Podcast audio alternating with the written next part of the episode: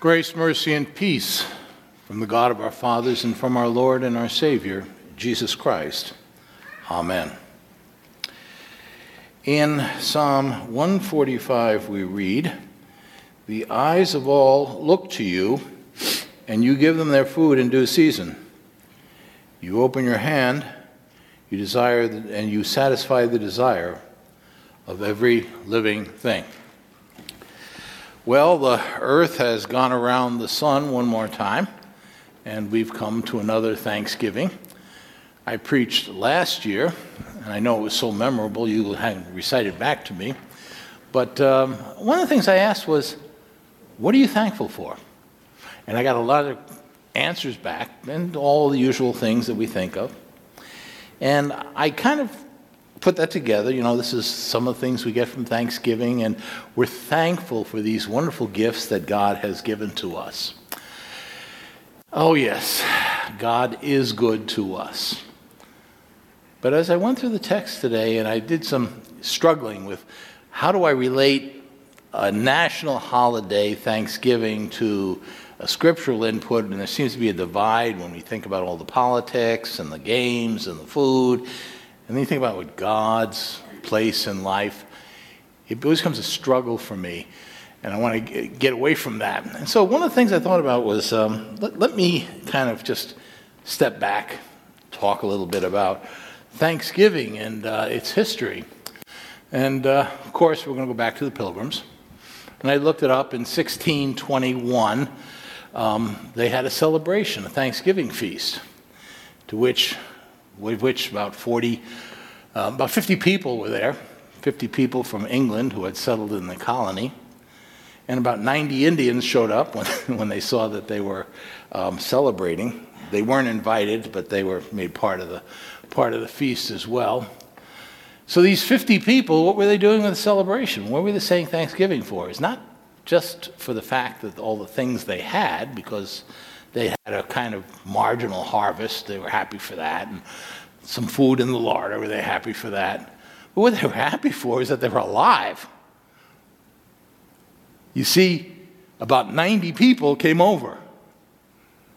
And of those 90, there were 50 left. It was a tough year. And because of what they had been through, they wanted to sit down and say, Thank you. Thank you for helping us, this small group of people, survive. Even to the point that they welcomed in those Native Americans who provided them with five deer to help with the feast. It was a feast that lasted for three days, and I don't think that was because they were defrosting a turkey and forgot to do it. But you know, it takes a while to skin a deer, and it takes to play uh, to to prepare it for deep and you have to cook it and all that kind of stuff. So it's a three day kind of affair, and that's really the first Thanksgiving that we had in our nation. Go on a little bit more, and we go over to two presidents that showed up. First was Washington, who had been through the Revolutionary War and had also been through the formation of a Congress, and in 1783 decided that he was going to declare the fourth um, Thursday of the month of, of November a national holiday which he got into trouble because the state said, You can't tell us what we're going to do and what we're going to celebrate. So he said, Okay, I'm going to make a suggestion that you celebrate on the 4th if you don't want to, okay.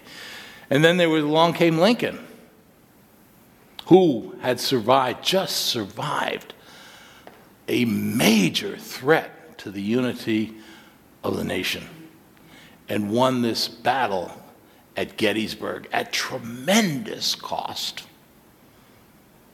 Both these men had been through hard times and decided that it was going to be, you know, we're going to thank God for what has happened.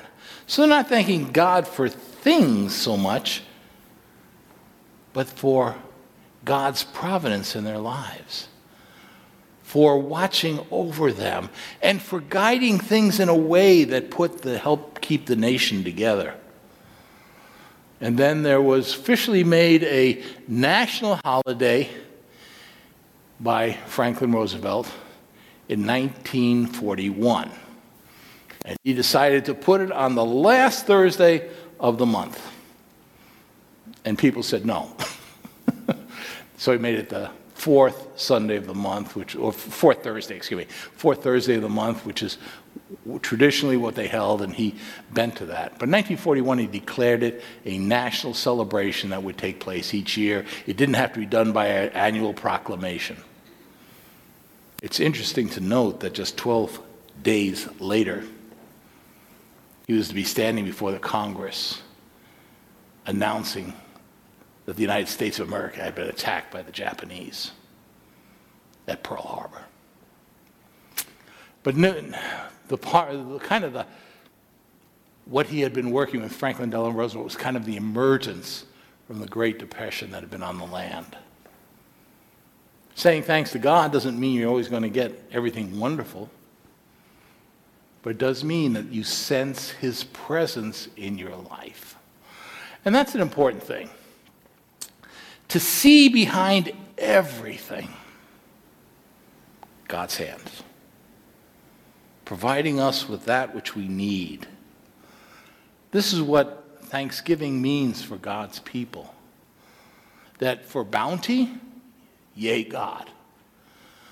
For difficulty, yea, God. You are great. You are wonderful. You're awesome, God. As I was kind of figuring out what text I wanted to work with, I wanted to step away from the three that uh, were read today because they're traditional. I wanted to do something a little bit different. So I came up with uh, Psalm 145, and I just read, I read that for you about how you reach out your hands and satisfy the desire of every living thing. And I wanted to preach on that. And then as I looked into the background of the psalm, or at least read the context of the psalm, I noticed something. I noticed that it sent chills up and down my spine. Because what I was hearing was something I had heard before and that you have heard. In the first verse, I will exalt you, my God, the King. I will praise your name forever and ever. What does that sound like? I'm looking at it, I'm saying, our Father who art in heaven. And as I jumped through the text, the different kinds of verses, I came up with some things. Every day I will praise you and extol your name forever and ever. What does that sound like? Hallowed be thy name. And I looked at it again and I said, All your works praise you, Lord. Our faithful people exalt you. They tell of the glory of your kingdom and speak of your great might so that all people may know of your mighty acts and the glorious splendor of your kingdom. What does that sound like? Your kingdom come. And again, in this, in this, psalm, great is the Lord and most worthy of praise. His greatness no one can fathom. One generation commends your works to another. They tell of your mighty acts. God working in lives of people according to his purpose. Your will be done. They speak of the glorious splendor of your majesty, and I will meditate on your wonderful works. They tell of the power of your awesome works, and I will proclaim your grace indeed, your great deeds. They celebrate your abundant goodness and joyfully sing of your righteousness. On earth as it is in heaven. This is the way things are supposed to be. There's a full awareness of what God has done. And there's a joy and a celebration that He's there. Another verse The eyes of all look to you, and you give them their food at the proper time. You open your hand and satisfy the desires of every living thing. Give us today our daily bread. The Lord is gracious and compassionate, slow to anger, and rich in love. The Lord is good to all. He has compassion on all that He has made. The Lord upholds all who fall and lifts up all who are bowed down. Forgive us our trespasses. The Lord is righteous in all his ways and faithful in all he does. The Lord is near to all who call on him, to all who call on him in truth. Lord, show us the truth and keep us from falling into temptation. He fulfills the desire of those who fear him. He hears their cry and saves them. The Lord watches over all who love him, but all the wicked he will destroy. What petition of the Lord's Prayer? Deliver us from evil. Your kingdom is an everlasting kingdom, and your dominion endures through all generations. The Lord is trustworthy in all he promises and faithful in all he does. For thine is the kingdom and the power and the glory forever and ever. This sent chills up and down my spine because for a moment I felt like I was looking into the mind of Christ. As his disciples sat down and said, Master, teach us to pray, he took the thoughts of the Old Testament he put them together and put them before his disciples. And what's the first two words of the Lord's Prayer? Our Father. God provides. God has all the wealth of the land in his hands. But he doesn't come as a tyrant. He doesn't come as an abusive male. He doesn't come like a threatening king, although he certainly has the power. He comes as a father, a loving, caring person. And as we reach out our hand, he comes and provides for us.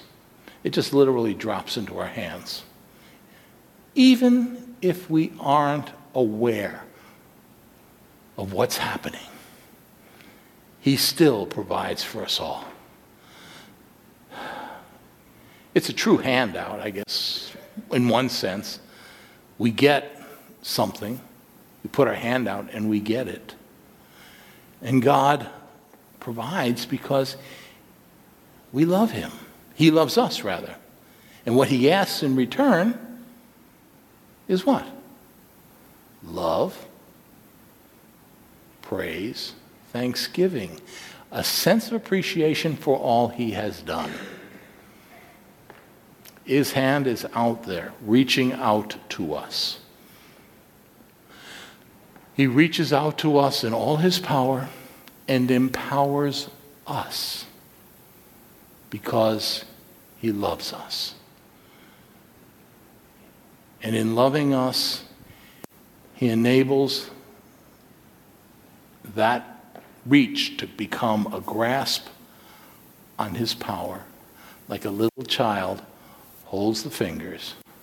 So we become the little ones that hold on to Him. He allows that because He loves us. That's what a true father does, or a true parent does cares for the person. And what Jesus came to do was to affirm that relationship that we have with, it, with Him. And He said, I don't call you my servants anymore. I call you friends. I reach out to you. I want you to jo- join with me in being God's children. But look at the cost. And that's something we should never, ever forget is the cost of separating that gap so that he can reach out to each of us and grab our hands. The cost is that his hands go out on the cross, nailed in place, that he can reach all of us. It is that hand of power becoming the hand of servanthood, of sacrifice for each and every one of us. This is what stands behind thanksgiving. Oh, yes, we are grateful for many things. We're grateful for the food we have. We're grateful for the TV programs we watch. We're grateful for the games that we can play. We're grateful for our spouses. We're grateful for our parents. And all this is something that we indeed should be grateful for. But the greatest thing that we're grateful for is that God has reached down and grabbed onto us. And grabbed onto us in love. He reaches down that he may bring us up. Remember the story that Jesus was involved with in the Gospels, where he was teaching to the crowds and they didn't have any food? And the disciples came running up to Jesus. What are we going to do? What are we going to do? What are we going to do? And Jesus said, You feed them. And they went, Whoa, that's your job. And Jesus said, No. Tell the people, to sit down. What do we got? You know, five loaves, two fish. He said, Thank you over the food. Thank God for what he had. And then what did he do? You go and you distribute. And you all know the story. Seven baskets filled with food after they were done from five loaves and two fish. But the hand of God reaching down to us and grasping our hand is not just to save us, but to empower us to go out and reach out to others, to help them know the love of Jesus Christ and the Father. True thanksgiving is recognizing there is a God behind everything that we have. There's a God that stands behind even the misfortunes of our life, guiding and shaping and using it for his purpose. There's a God who is great, cares for us, loves us, and reaches out to us with his hand. And there is a God that calls for us to reach out to others in love as he has reached out to us. This, to me, is the true spirit of Thanksgiving. It's love in action. I like to call it thanks living. Taking God's love, saying thank you, and then sharing it with others. In Jesus' name. Amen.